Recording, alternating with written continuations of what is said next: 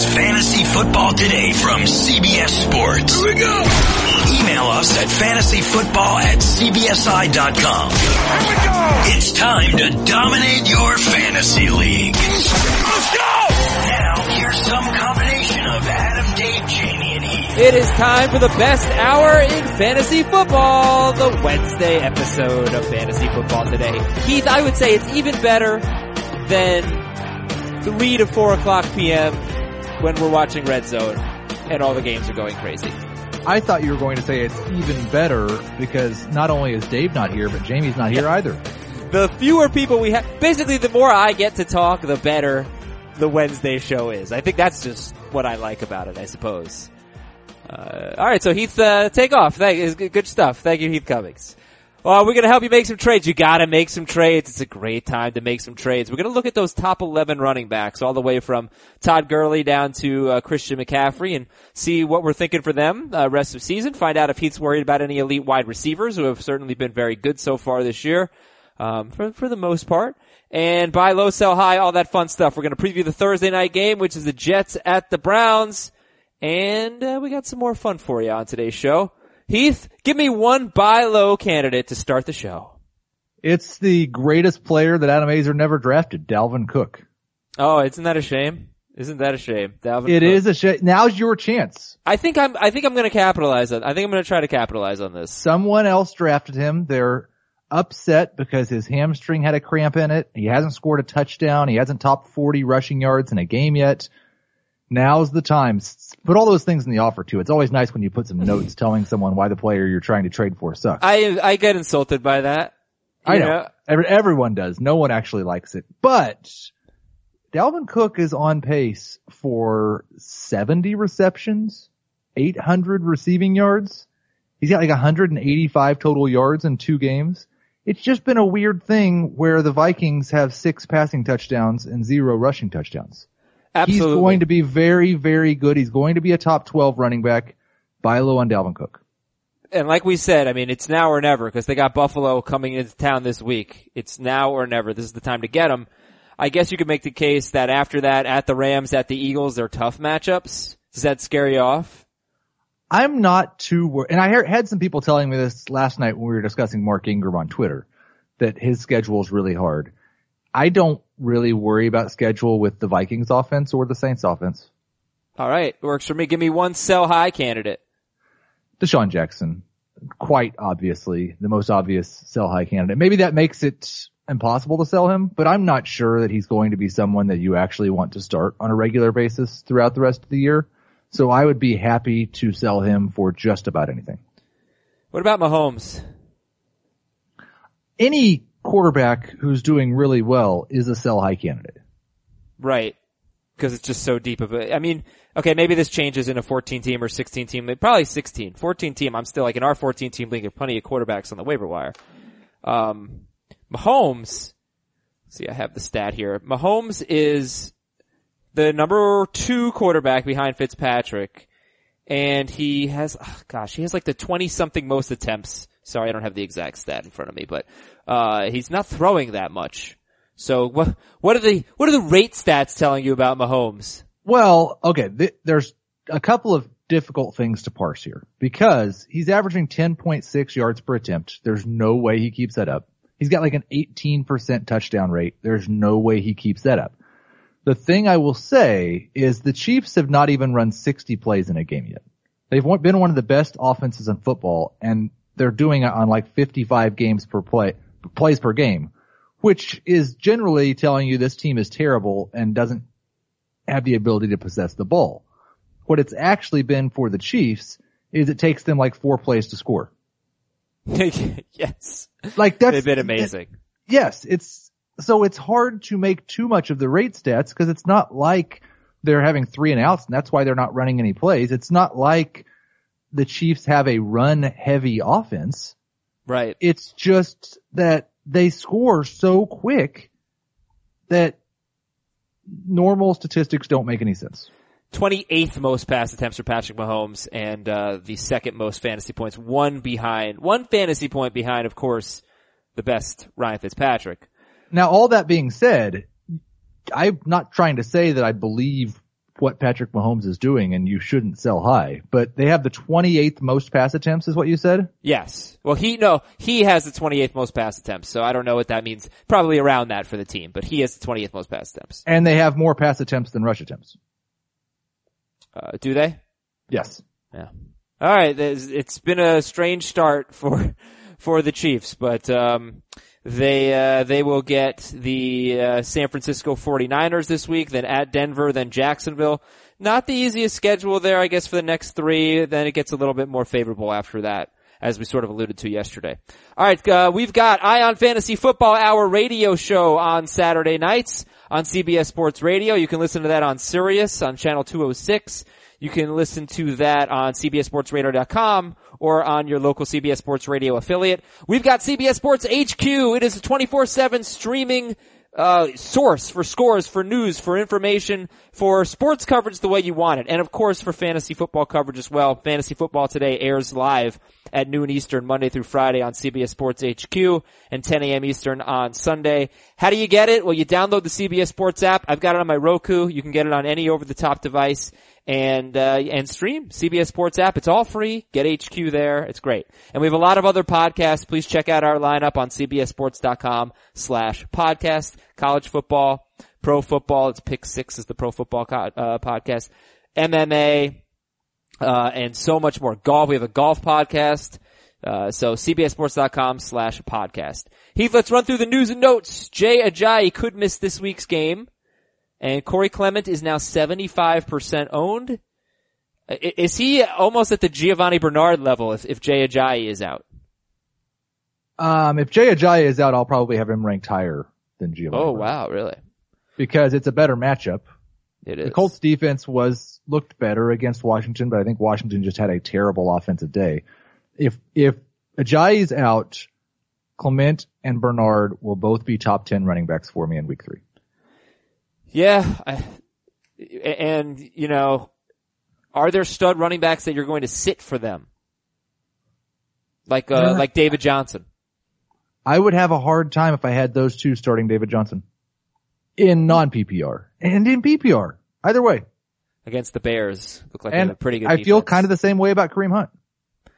Kareem Hunt, yeah, is another guy that's interesting. We're going to talk about all these guys. Kareem Hunt going up against the 49ers. Uh, alright, Antonio Brown missed practice for personal reasons, according to his agent Drew Rosenhaus. Are, how concerned are you, like, obviously his agent's gonna say there's nothing to it. But how concerned are you now about this Antonio Brown stuff? Um, I, I thought, uh, I was on CBS Sports HQ and I, I thought that, uh, I heard it say, said best for anyone else, we would be panicking. For the Steelers, this is a Monday. it is kind of true. But, you know, for the Steel, like, I think sort of why we thought Le'Veon Bell would be back. Yeah. Sure enough, he isn't. I mean, he faces a depleted Tampa Bay secondary on Monday Night Football. He leads the NFL in targets. I would expect he'll be one of the top three or four receivers in week three. Have you checked the FanDuel pricing yet? Well, it's Monday Night Football, so I don't play contests that include both Sunday and Monday. Okay. But yes, I have checked the FanDuel pricing. I just not So- but not him. I wonder if Right. he's still the number one wide receiver. And we don't know. All right. No, well, none of, none of the main contests include that game. Gotcha. Okay, uh, more news. Matt Nagy says Jordan Howard needs a few more carries. He went away from him late in the game, so you can expect hopefully a bigger workload for Howard. Hue Jackson says Duke Johnson needs more touches. Duke Johnson, I mean, would you have any hesitation dropping Duke Johnson? None. Yeah. Okay. Uh, Washington ru- running back Rob Kelley is on IR. So if you think Adrian Peterson's going to get hurt and you're in a deeper league, Samaje Perine could be in line for work. He's a good stash. Yeah. Uh, Andy Levitre is out for the season. That's Atlanta's guard. He's got a triceps injury. I don't know if it's a huge loss, but it's a loss. Jordan Matthews signed with the Eagles. They need some help. Do you think Jordan Matthews has any fantasy value? I don't really. Like I would expect once, now, once Alshon Jeffery's back, the targets are pretty consolidated between Agholor, Jeffrey, Ertz, and one of the running backs. I, he might be an interesting DFS play in week three if he's like ready to practice right away. Right. Okay, Larry Fitzgerald is expected to play the, against the Bears. Joe Haden is expected to practice this week. That would certainly help the Steelers secondary as they prepare for Ryan Fitzpatrick. And do you expect the following players? Marquise Goodwin at Kansas City. Not currently. Marcus Mariota at Jacksonville. No. Leonard Fournette against Tennessee. Not currently. LeSean McCoy at Minnesota. Yes. And Josh Gordon at Detroit on Sunday night. Not currently. All right, Heath, let's revisit the elite running backs, 1 through 11. And if there's anyone else that has jumped into that picture, feel free to throw them in there. Todd Gurley is the number one running back in non-PPR, number three in PPR. And the only thing interesting I can find here to say about Gurley is this. He's on pace for 48 catches. He had 64 catches in only 15 games last year. So, you know, could have had close to 70. He's on pace for 48. Last year he led the team in catches, Heath. This year, those three wide receivers are getting a ton of targets and catches and yards. And I was a little afraid of this, which is why I actually, I mean, early in the offseason, I think you and I, you know, you, I think you inspired me to take Le'Veon ahead of Gurley in PPR. Cause I Yeah, the thing, the thing I love about this is like, you could be worried about Gurley's receptions and say, well, I'm gonna take Le'Veon or I'm gonna take David Johnson. And you should have taken Todd Gurley. Uh, yes, obviously Gurley's still the number one overall player, but it's just, it's just worth noting the catches right now are down. Here's a fun fact that I think you will like and our listeners will hate. Okay. The top four running backs in PPR scoring, Alvin Kamara, Melvin Gordon, James Conner, Todd Gurley, I know where you're going with this. are all averaging less than four yards per carry. five of the top six in non-PPR are averaging less than four yards per carry. That's awesome. Um, the only exception is the most deceiving exception in the world. It is Saquon Barkley. Because he has a 68 yard touchdown and he has, I think, 24 carries for 40 yards on his other attempts. So up, basically all of the top six have been bad on a per carry basis.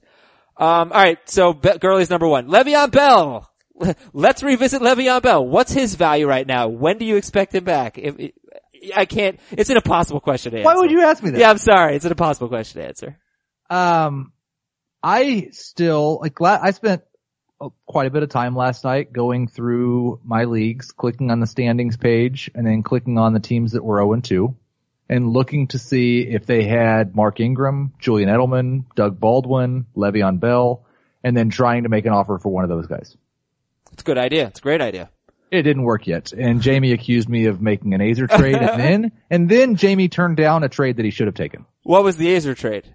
The Aizer trade was Dion Lewis and Dante Pettis Okay. for Mark Ingram and Doug Baldwin. Oh, that is a terrible trade. So Even he, I would be insulted by that. he countered and asked for Golladay and Dion Lewis for some Jamison Crowder, somebody who was getting ready to drop, and Ingram. And then I countered and just offered him Lewis straight up for Ingram, and he definitely should have taken that. What's the format? Uh, PPR, it's our podcast listeners league. Oh, 14 and he's teams. 0 and 2. And Mark Ingram and Doug Baldwin are not going to do him any good if he doesn't make a trade. Yeah, I can deal with 0 and 2. Like I don't panic after 0 and 1 because if I go 0 and 2, I can deal with 0 and 2. I cannot deal with 0 and 3. 0 and 3 is tough to come back from. Well, that's why you need to make the trade after 0 and 2. Yeah, yeah, yeah, exactly. That see that would be an, I think that'd be a, a smart trade to trade Dion Lewis for Mark Ingram if you're if you're in a position of strength, one Yes. and one or two and zero, Uh, two and zero spe- specifically. Al- Although I really see that offense trending toward Dion Lewis and not Mark. Ingram. Like I think Lewis is going to be in PPR pretty startable. Oh, I agree. I think he's a, he's a top 25 running back for sure, but Mark Ingram's going to be awesome in two weeks. Mark Ingram, yeah, he's Mark Ingram. All right, Ezekiel. All right, so wait, so Le'Veon Bell. Anything you want to say there? What I you- would try to make a trade like that, but I wouldn't give up Dion Lewis. I'd aim lower. Who would you rather have rest of season, James Conner or Le'Veon Bell?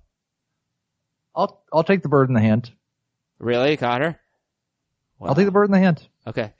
Uh, Ezekiel Elliott. Ezekiel Elliott so far is averaging 4.6 yards per carry. He has scored in both games. He's only getting 16 carries per game. Last year he averaged 24 carries per game. The year before 21 and a half. You know they're going to want to give Ezekiel Elliott more touches.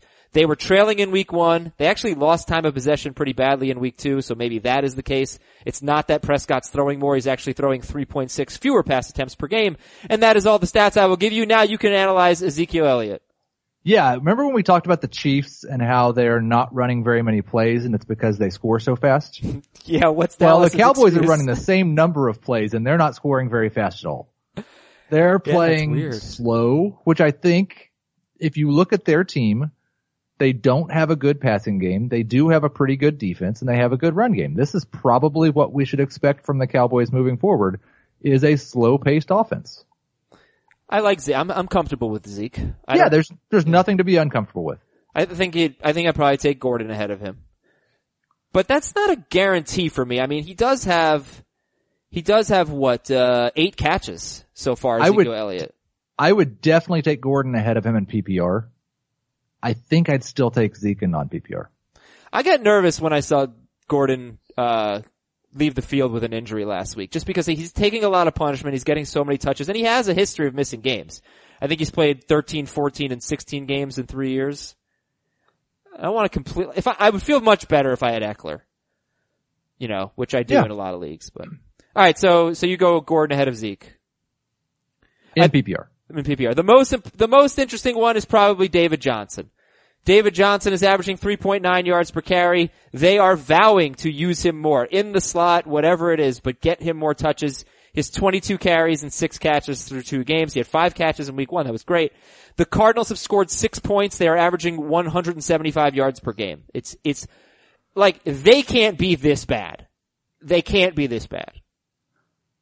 Well, I mean, the only thing I can think of is they don't think Josh Rosen's ready. And if Sam Bradford's really just fallen off a cliff, they can be this bad. This bad? This would be like NFL history. Are they worse than the Bills right now? Oh, offensively, it's not even close. Actually, they're much worse than the Bills. It's it's done, but they've scored six points. Heath, And the Bills have scored 13? is that right? I, I think maybe they scored another touchdown late in that game. Yeah, I'll, I think I'll, uh, I'll look I'm- at the uh, the total yards too. I'm giving David Johnson another week here before I really hit the panic button. I still think you could buy low on him, but the problem is his name's David Johnson, so I don't know if you could buy as low on him as I would feel comfortable with. See, I, I think that it's really going to be depending on the league, right? Like there are a lot of people who are going to feel that way. He's David Johnson; he'll be fine. I do think there will be plenty of owners who are hitting the panic button on David Johnson, and certainly we're we're downgrading him. I don't think we consider him a top five pick at this point, but I actually do like him as a buy low. Uh, in PPR, I think the one catch is a fluke. I think he's going to have a lot of catches this year. What so I did think? look it up and the Cardinals are averaging 175 yards per game. The Bills 223. The next lowest team, the Cowboys at 265. Every other team is over 280. That's crazy. 175 uh, yards per game. That's awful. All right, moving on to Alvin Kamara. I think the second most interesting player in this group of elite running backs. He's the number two running back in non-PPR, number one in PPR. He has 15 catches, 21 carries, and only averaging 3.6 yards per carry, down from 6.1. Yards per catch actually up slightly for Kamara. But his touchdowns so far, he's got two rushing touchdowns from five yards out and one yard out. Last year, He's already, he's already matched. Alvin Kamara has already matched the amount of touchdown carries from five yards out or closer from last year with two. Um, that was Ingram. Ingram had eight touchdowns from three yards out or closer. And I think when you look at buy low, sell high, you have to really wonder what's going to happen with the Saints when Mark Ingram comes back. Are they going to go back to last year's formula? Is their defense as good as it was last year or was last year a mirage? I think it's a huge question for fantasy owners, Heath. Yeah, I, I tweeted about this a little bit last night. Alvin Kamara had, I believe, 20, let me pull the tweets up, 27% of the rush att- team's rush attempts last year. And it went up as the season went on. So maybe you call it 30, 33%, 35%. So far this year, he's at 58% of the team's rush attempts. And I, like, I just think, and I thought this before the season, and so my bias has been confirmed, Mark Ingram is a better running back between the tackles than Alvin Kamara is. And Alvin Kamara is going to be awesome as long as he's used the way that he should be used. And so my expectation when Ingram comes back, and this will evolve over the next couple of weeks, I've got Ingram with about 50% of the rush attempts, Kamara around 35%. I've got Ingram with about 12% of the targets, Kamara sticking right around 20%. Okay. So would you be looking to sell Alvin Kamara? It would have to be an enormous package. You'd rather have him than David Johnson? Definitely. Ezekiel Elliott or Kamara? In non-PPR, I'd rather have Zeke. Melvin Gordon, we love him. He's great. He's on pace for 312 touches, which is actually lower than last year, so he can withstand that workload. It's just so I'm getting a little bit ding. Try to get Austin Ekeler if you can. Uh, Saquon Barkley. How do you feel about Saquon Barkley? And do you have any stats or know where I can find some stats about missed tackles forced by a running back or a player? Yeah, there are a variety of places who keep that keep track of missed tackles. Um, they don't all line up. Yeah, So I that's can fun. He's thorough. Um, he's sensational talent. Oh, he he's been outstanding. The Giants offensive line, the whole they're improved thing, no, No. they're not. Nope. They're terrible again. One of the bottom four offensive lines in football again. Their quarterback's atrocious, but like the way he was targeted in that second game makes me just not care at all. So are you Barkley or Kamara? I think that's a real tough one. Like the next two weeks, I think it's obviously Kamara. all questions that you ask me about Kamara, I'm going to take in non-PPR. Because in PPR, I, I'd have a hard time trading him for just about anyone. Okay. Uh, Um, yeah, I, on. I think I'd rather have Barkley in non-PPR.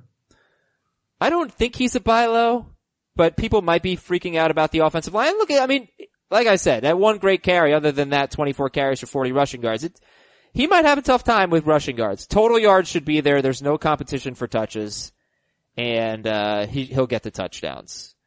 Um, Dalvin Cook, all right, he's a buy low. Heath talked about that. Leonard Fournette, how do you feel about Leonard Fournette right now? I would like to know how Leonard Fournette feels right now. Yeah, me too. And, um, I, for the most part, I feel about the same as I did before the season. Okay, so uh, Fournette or Cook? I'd take Cook. He's healthy right now. And I know that he had a little hamstring. He said it was a cramp. Yeah. I'm going to believe him. Kareem Hunt. Kareem Hunt is the number 23 running back in non-PPR, number 32 in PPR. That is out, that is like outrageous for a guy on the number one offense in the NFL.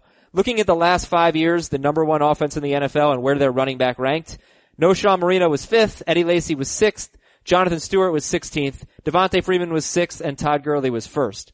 So, I mean, I know we had some concerns about Kareem Hunt. I think part of them were like overall concerns about the offense and the offensive line. Those questions appear to have been answered. If Kareem Hunt, I, he has one catch. That's the weird part. But if he's getting 17 carries a game for the best offense in the NFL, how is this guy not a buy low candidate? Well, I don't know that the offensive line questions have been answered. Like Patrick Mahomes has been phenomenal when dealing with pressure, but Kareem Hunt's averaging 3.6 yards per carry after averaging 4.9 last year. And I don't think he lost any ability. I don't, the offense didn't really change that much. So now again, it's been two games. I'm not saying I think he's going to average 3.6 yards per carry all year, but if he does, that makes the touches a little less valuable, especially when all the touches are rushes. And we know about Andy Reid's creativity in the red zone. He had a stretch last year where he went, what, 10 games without a touchdown? Kareem Yeah, Hunt? He yeah, did not score like a that, yeah. touchdown from week four through week 13. Yeah, well, I, is it, I mean, it could be possible that Patrick Mahomes just doesn't throw to running backs. He's basically thrown to his big three guys, Tyreek Hill, Sammy Watkins, and Travis Kelce. Pretty evenly distributed, and then other than that, it's just, it, nobody Well- else has more than three targets. I think it will depend a lot, and this is not something we'll be able to know, on how defenses choose to defend the Chiefs. Because Mahomes right now just doesn't drop his eyes. That was one of the biggest criticisms of Alex Smith, is he was constantly looking to see how close that pass rush was, to see whether he should run or dump it off to a running back. Mahomes has not done that so far. But if teams just decide we're going to all out blitz Patrick Mahomes and see if he can handle it, I think Hunt will get more targets. So how are you feeling about Kareem Hunt right now? Are you confident in him? No, I of all the running backs that we've talked about, other than Le'Veon Bell, he is uh he's definitely the lowest. Yeah? You'd rather have David Johnson than Kareem Hunt? Yeah, I would. I def. I wouldn't PPR for sure. Yeah, yeah, that makes sense. And then, I mean, I think it's obvious to take Christian McCaffrey I mean, I say this, and of course things could be different, but there's no way I would take Kareem Hunt over Christian McCaffrey in PPR right now. No chance. And McCaffrey has 20 catches in two games, uh, and he's the number seven running back in PPR. He's number 17 in non-PPR. But do you expect McCaffrey to be a stud in non-PPR this year? Not completely. The Panthers offensive line isn't very good either. Um, we're not seeing McCaffrey really have a lot of success between the tackles. And so I don't know that how, how long they'll continue to do that. And he's still getting less than half of the team's rush attempts because one of the things I was worried about with Cam Newton is Norv Turner's never really had a running quarterback and I didn't think he'd stop running altogether, but I thought maybe they'd cut back on it. I think Cam's actually running more. But you say less than half the team's rush attempts for McCaffrey. That includes Cam. Of course. Yeah. He's not, he's not being outcarried by CJ Anderson. No, if he was, he'd get four or five carries a game. yeah, exactly. Uh, are you concerned about any elite wide receivers right now? I don't know where the cutoff for elite is. Uh, I just... think the top eight, you know, from, from Brown to Davante Adams, I think that was eight. Or yeah, I, I maybe you had T.Y. Hilton in there too. But the guys, yeah, no. yeah, no, right? Like they're all, they're all pretty good. I mean, yeah, it, it's so, so far through two weeks, I feel like it's been a pretty good start for the uh, zero RB crowd. I, I don't know because, and I'll tell you why, because, uh, yeah, the wide receivers have been great, so that maybe is making up for it. But the mid round running backs that I was excited about, I don't know how they're doing, you know, like Rex Burkhead's been bad. Um, I have a lot of Marlon Mack. I mean, this that was expected. We knew he was going to miss week one and be eased back in in week two. Uh, Jamaal Williams hasn't been very good. I guess Jay has been good, but he was more in our leagues. He was, he was a fifth round pick. In most leagues, he was a fourth round pick. Dion Lewis has been good. Dion Lewis has been good. I guess it's been a mixed bag. Matt Breida has been usable for sure. I don't know how many people started him in week one. Yeah. I mean, uh, look, sometimes you can compensate for bad production from a few spots by just having huge production from AJ Green. You know, if you drafted AJ Green, you drafted Michael Thomas, and it's okay if you drafted Tyreek Hill. Tyreek Hill for sure. All right, I want to talk to you about Hims at 4hims.com. I know a lot of people that have tried a lot of things to keep their hair, and I get it, because 66% of men lose their hair by age 35. And I've talked to people that have they've done experimental stuff, and they've taken this, and they've taken that. Just go to 4hims.com slash FFT. For Hims, F-O-R-H-I-M-S dot com slash FFT. It's $5 for your first month, a trial month of Hims for just $5 today, right now, while supplies last. For ForHims.com slash FFT. Hims connects you with real doctors and medical grade solutions to treat hair loss. Because this is a real problem for guys. Like I said, 66% of men lose their hair by age 35 and when you, when you start to notice it, it's too late. you really have to be aggressive with this. Uh, you're not getting snake oil pills or gas station counter supplements. You're getting well-known generic equivalents to name brand prescriptions. And it's very, very important. There's no waiting room. There's no awkward doctor or no awkward in-person doctor visits. You save hours and you save a ton of money by going to forhims.com. It's very easy. Just answer a few quick questions. A doctor's going to review it and can prescribe you and the products are shipped directly to your door. So our listeners are getting that trial month of Hims for $5 while supplies last. You can see the website for full details. It's a really great website for men. so it ordinarily costs you hundreds if you went to a doctor or a pharmacy, but go to forhims.com slash FFT. Forhims.com slash FFT.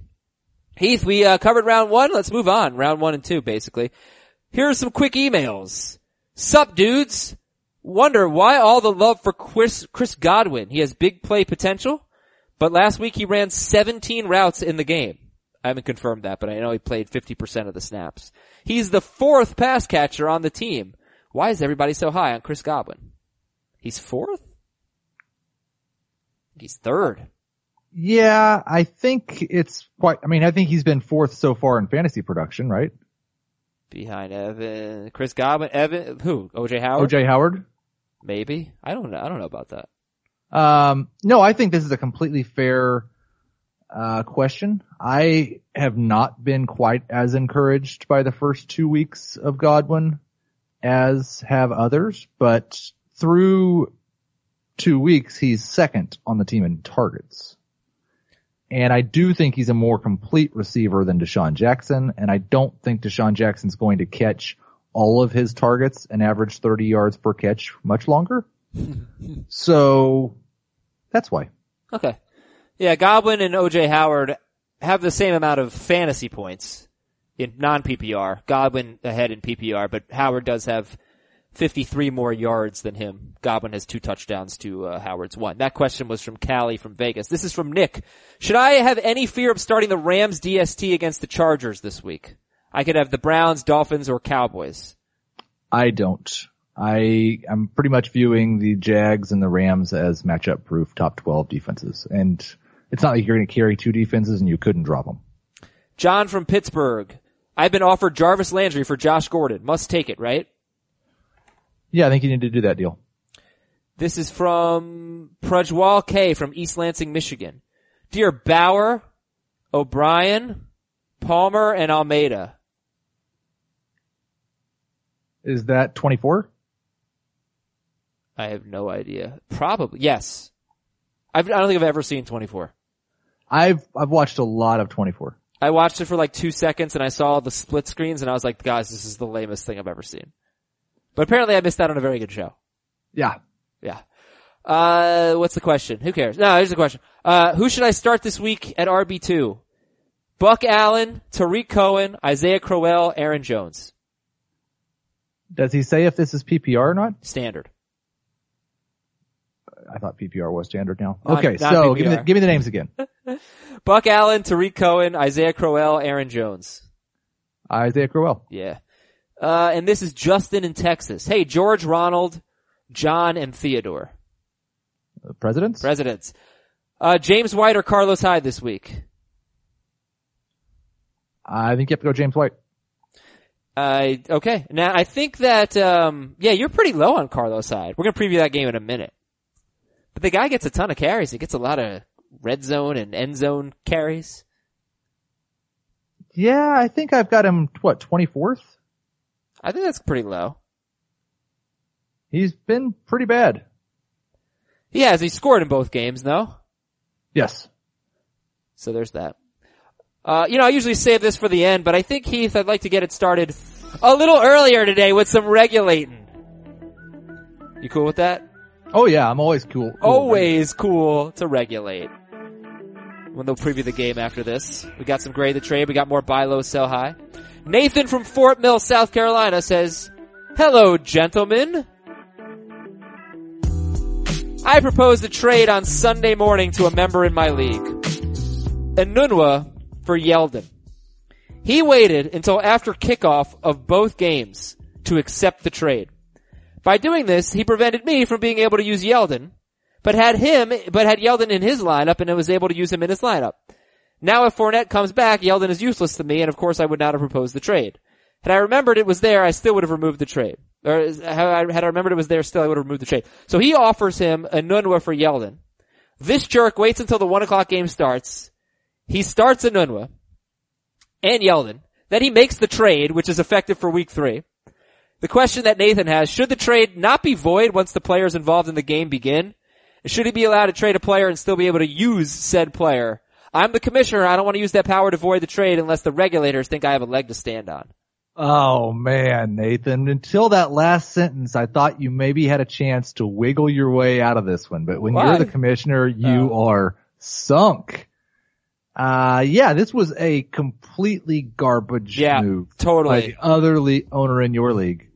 And I wouldn't necessarily even fault you for just saying, no, that's BS. This will not stand. But it's your responsibility to withdraw the trade offer when you no longer want to make the trade. He accepted it. If there's no review process in your league, trade goes through. I say no. I just this this regulator disagrees because it's it's very difficult to be on top of your trade offers, rescinding them as soon. Like I this, don't care. He this guy knew what he was doing. This was a offered dirty a trade and he accepted it.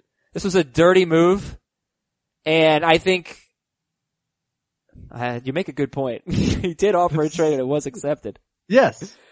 I I I still think this is what I would do.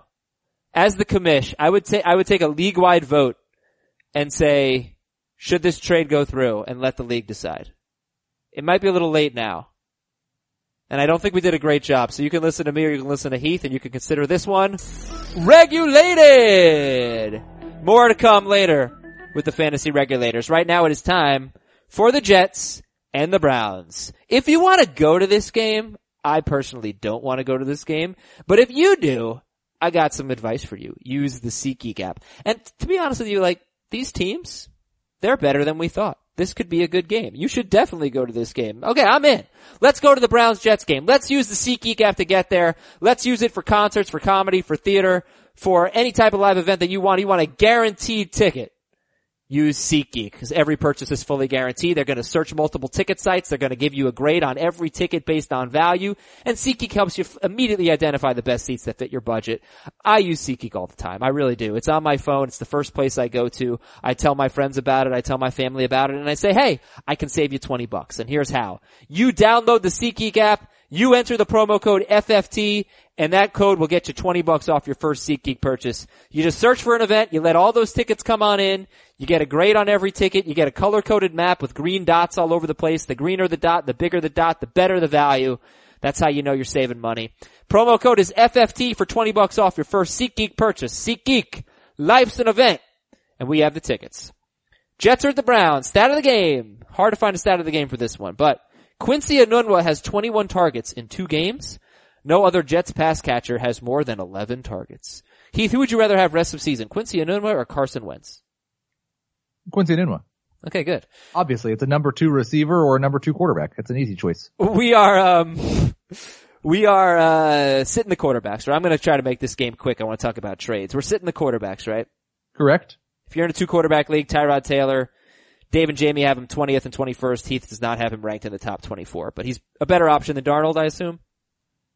Yeah, I think he, I think he probably is. I, I don't really, I don't want to start either one. Um, I have Darnold actually projected for about a half a point more than Tyrod. Okay. Tyrod does have some good recent history against the Jets with the Bills for what that's worth. As far as the Jets go, let's talk about the running backs. Who do you like better?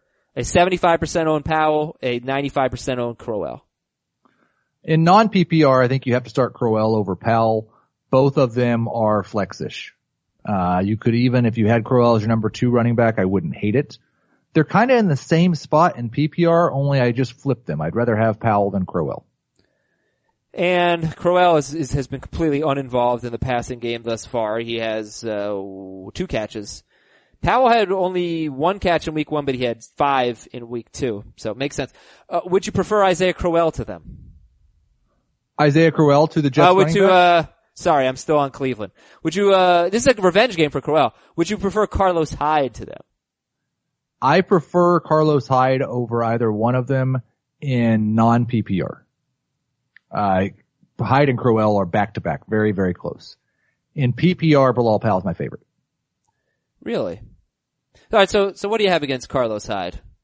22 carries in week one, 16 carries in week two. Just Uh, the Jets defense has been better than I expected. Mhm.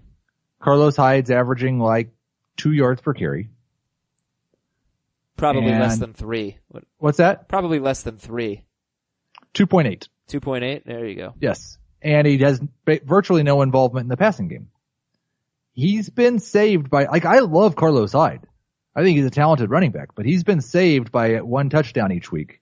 And maybe he scores that touchdown this week. But if it's a guy that I'm thinking is going to score six or seven fantasy points and maybe he scores a touchdown, that's a low end borderline number two running back. And the Jets are allowing 3.4 yards per carry to running backs. Would you go with, uh, Carlos Hyde or Philip Lindsay? Um, definitely Hyde in non PPR and PPR. I'd take Lindsay. Actually, I've got I've got Lindsay higher in both. Okay. Would you take Carlos Hyde or Chris Thompson? Thompson and both. All right. Uh, we got the wide receivers here. Jarvis Landry is a must start. What about Quincy Nunn? Is he a must start?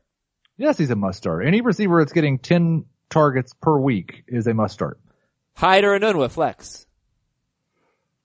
Definitely Enunwa in PPR. It's not close. Yeah. In non PPR, I'll still take Enunwa. Okay. Quincy Enunwa or Chris Hogan? Enunwa easily. Easily. Okay. He, he gets twice as many targets as Hogan. He does.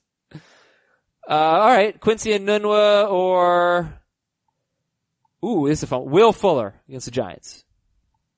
Enunwa. Enunwa. All right, you like Enunwa. You have him 18, uh, 16th. So start Enunwa. And any other wide receivers? Callaway, Higgins, Anderson, anyone else? Callaway's a boom bust flex play. Same thing as Anderson. Who would you prefer if you had to take a shot? I think I'd prefer Anderson still. How do you feel about David Njoku in this game? He is now 73% owned. I really w- don't want to get rid of, like, I, I have him ranked low this week. It's not been a good connection between him and Tyrod Taylor, but I don't want to cut him for a couple of the scrubs that I have ranked ahead of him this week. So he's outside of my top 15 tight ends, but he's not somebody I want to cut because I do like the targets he's getting. So you, would you start Jesse James over him? Would you start Will Dissly over him? I'd start Will Dissly over him for sure, and Dissly's the one that I probably I would drop him for. Okay. You'd also start Evan Engram, OJ Howard, Tyler Eifert. A lot. You have, you have 20th. I mean, you are Yeah. definitely sitting Njoku, who by the way is second on the team in targets. And yeah, that's that's positive. yeah, seven in each game, which is pretty good for a tight end. Uh, it's okay. It's fine for a tight end. Just, uh, the production has not been there yet. It's, it's tough to know how the Jets are against tight ends. They face the Titans and the, without the, uh, not the Titans, sorry. They face the Dolphins and the Lions. So they haven't faced good tight ends, but they did allow a touchdown to AJ Derby in week two. Going back to last year, good tight ends did very well against the Jets, but this is a much different defense. It's hard to know how the matchup is. Um, for what it's worth, Tyrod Taylor faced the Jets last year twice. In the first game, Charles Clay had four for 53 and a touchdown. In the second game, Nick O'Leary had four for 51 at the Jets. So, twice, uh, four catches, about 50 yards, one time a touchdown for a tight end with Tyrod Taylor against the Jets last year. And that is a cool stat. It probably means nothing. Cleveland DST or Jets DST, who do you like? I've got Cleveland one spot ahead of the Jets, but I have added both last night. Oh, you did? Okay. And- so I, I would start, I'd start either of them over the Saints or Falcons. That was my next question. And you have the Cowboy, you have the Browns 12, Jets 13, Cowboys 14. Yep. All good streaming options this week. Okay, I want to make sure I didn't mess up one thing here. I just want to look at where Dave and Jamie have Tyrod Taylor ranked because the rankings have been updated and eh, basically the same. Jamie's got him 22nd, Dave 21st, Heath outside the top 24. And that will do it for your preview of the Jets and the Browns. Heath, buy low or heck no? Jamaal Williams, buy low or heck no? Only if I can buy really low, and I'd like to have Aaron Jones if I'm doing it, but I've not been encouraged by the Packers run game or Williams performance. Well, 16 for 59 against the Vikings is pretty good. 15 for 47 against the Bears, not as much. Yeah, I mean, he has 31 carries and he does not have 100 yards. Or did he have 106 Yeah, he's 106. with Yeah. three catches for 12 yards? That's disgusting. Okay, um, Marlon Mack, buy low or heck no? Yeah, I would, uh, I'd, I'd buy low on Marlon Mack. I don't think there's anybody else there that's good. So maybe, like, I, I don't know that he's ever going to be uh, completely healthy, but hopefully he is. Who else would you buy low on?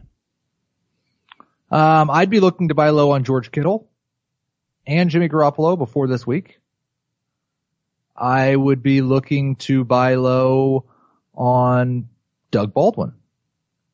Okay. Um, I think you said you had dozens. yeah, I do. We've talked about a lot of players so far today. Okay, Adam. good. I hope we've covered the important ones. I hope. David Johnson we talked about. Um, let's just look, a, a good way to look at this is through the, I'd buy low on Alex Collins. That's, I was gonna bring him up because we mentioned him last Friday after the Thursday game. Alex Collins. Definitely buy, buy low on Alex Collins. I, I can't imagine they're going to keep doing what they've been doing. Um, yeah, that's a lot. Okay, George Kittle, Jimmy Garoppolo, Doug Baldwin, David Johnson, Alex Collins, maybe Marlon Mack. Robert Woods for sure. Are you wor- I'm worried about touchdowns with him. Yeah, I don't like, he's got, he leads the Rams in targets through two weeks, just like he did last year when he played. And I don't think he's going to catch 50% of his targets for the rest of the year.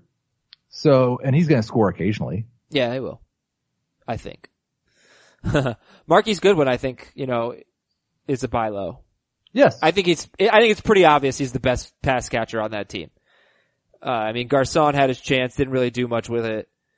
They need, they need Marquise Goodwin. It's gonna take Jimmy Garoppolo to a new height. And then I would say, I, maybe he's more of a buy high, but I'm just sticking with this offense, but Matt Breida, it was a great matchup against the Lions. He's, to me, we've been saying this since day one. Some people were on team, team Alfred Morris. We were, we've always been on team Breida on this podcast. And I just hope that he continues to take work away from Morris. I think that at first, maybe for the foreseeable future, Morris is, is much more likely to get goal line work. But Breida's just better. oh, Breida's so much better. It's not close. Yeah. So maybe it's a buy high at this point, but like I think I'd rather have him than Rex Burkhead. Would you? Yep. Would you rather have Breida than Jamaal Williams? Yep. So he's definitely someone that has risen. For sure. Uh, sell high or no thanks guy, and the title sticks. We haven't gotten a better replacement yet. Sell high or no thanks guy. The Green Bay passing game with some potential fear about Aaron Rodgers' knee. I'm not selling. I mean, I don't think you can sell high on Aaron Rodgers right now because the original perception was he's the best quarterback in football and now he's dinged. So I don't know, like I wouldn't mind if I could make, if I could sell high on Randall Cobb or Geronimo Allison. I don't think you can sell high on Jimmy Graham. He hasn't scored yet.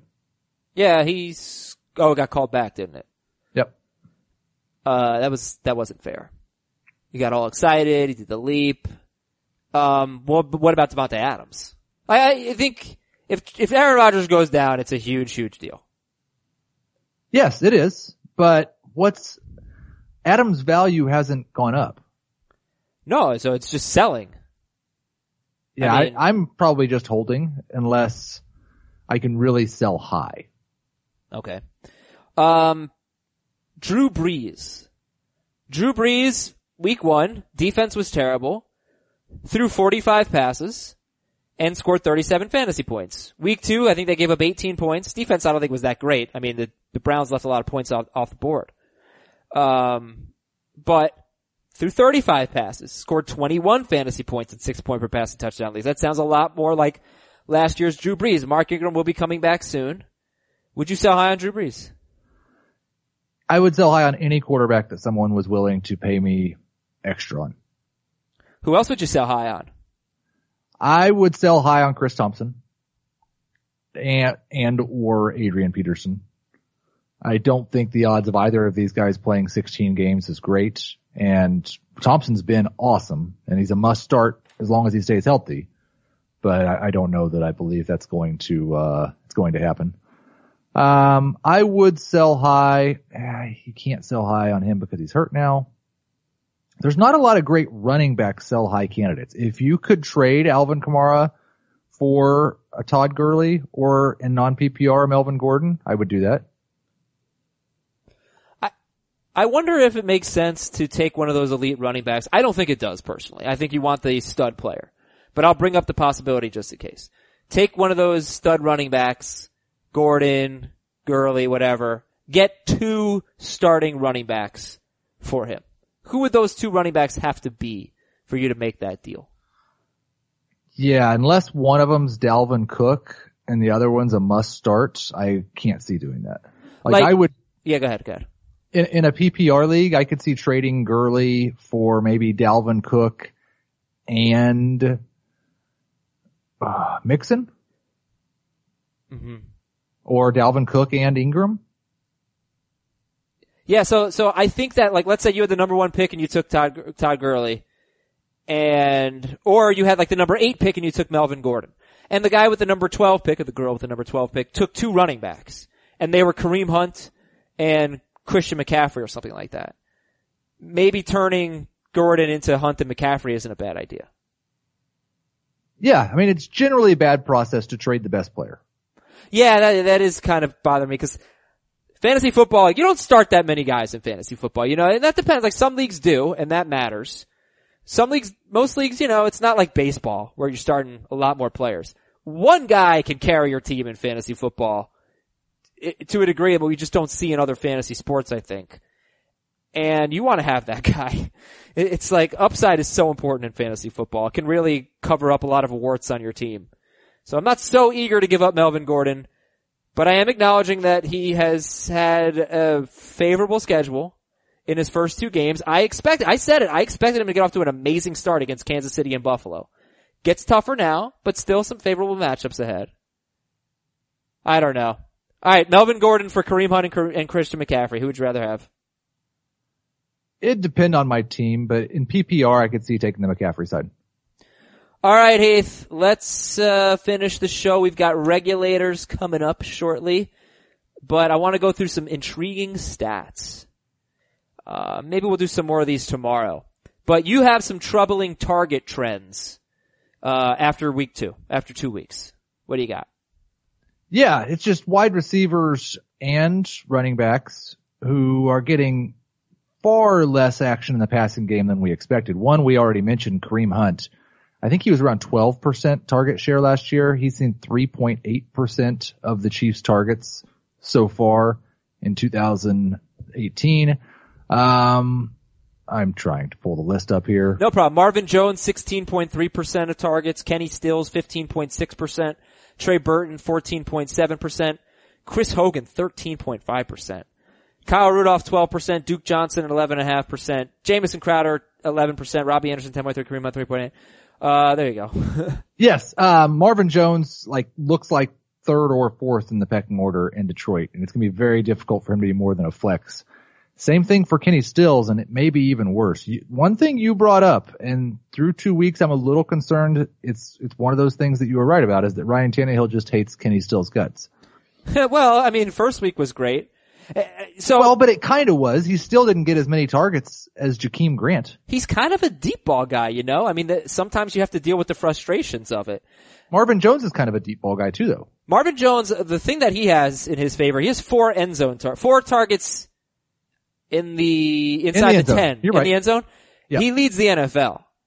It might be a tie, but he's in first place. You know, Stills is much more of a deep ball guy. And the knock on Tannehill was that he couldn't throw the deep ball. He's gotten a lot better. So that's Yeah. good. I, I like Stills, not as much as you like him, guys, but- but I just thought he'd be a little up and down. Um, Chris Hogan, if you could, I would be thrilled to sell him after scoring two touchdowns against Jacksonville because his usage in the passing game is not one that would be conducive to a player you would own, much less start. I guess my question is like, you know, but it's only two weeks. You know, what, so what does it mean to you? Should, should we make, draw conclusions from it? Well, I'm not saying you should drop Chris Hogan because of it, but I would be willing to sell him. I, I, mean, it's uh, not like he's been a huge target guy in the past Mhm. or a good fantasy asset for most of his career. no, but with the Patriots he was. When he was healthy. he had like last year when he was healthy, he had one, two, three games with more than six targets. I think, yeah, and he made the most of it. I, I think, Zero games with more than 78 yards. he- honestly, he seemed touchdown dependent, but it was the kind of situation where I really thought he would get the touchdowns. It just made sense.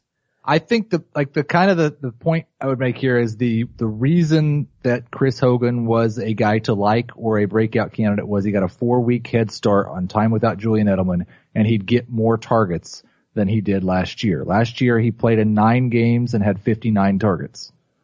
That's six per game. A little over, almost seven. Yeah.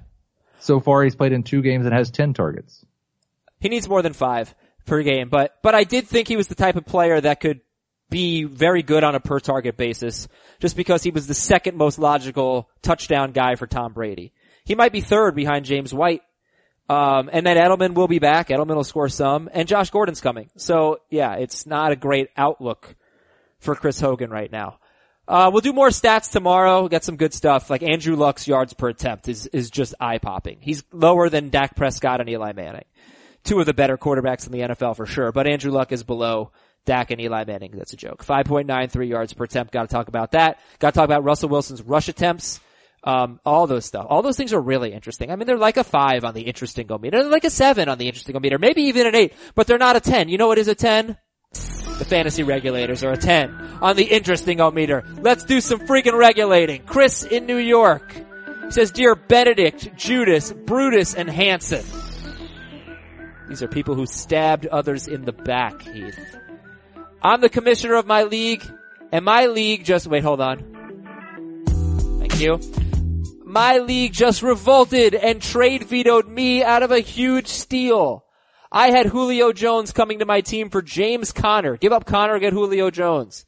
While the trade is in my favor, it's not the biggest heist of a trade I've ever seen before. The trade was agreed to, but as it showed up on our group chat, the league went nuts and a coup was organized, followed by a rain of vetoes coming down on the transaction. I know this has been discussed before, but as the commissioner, I have to change this rule. I will wait till next season, but can you please elaborate again the reason the veto system exists and how it should be used?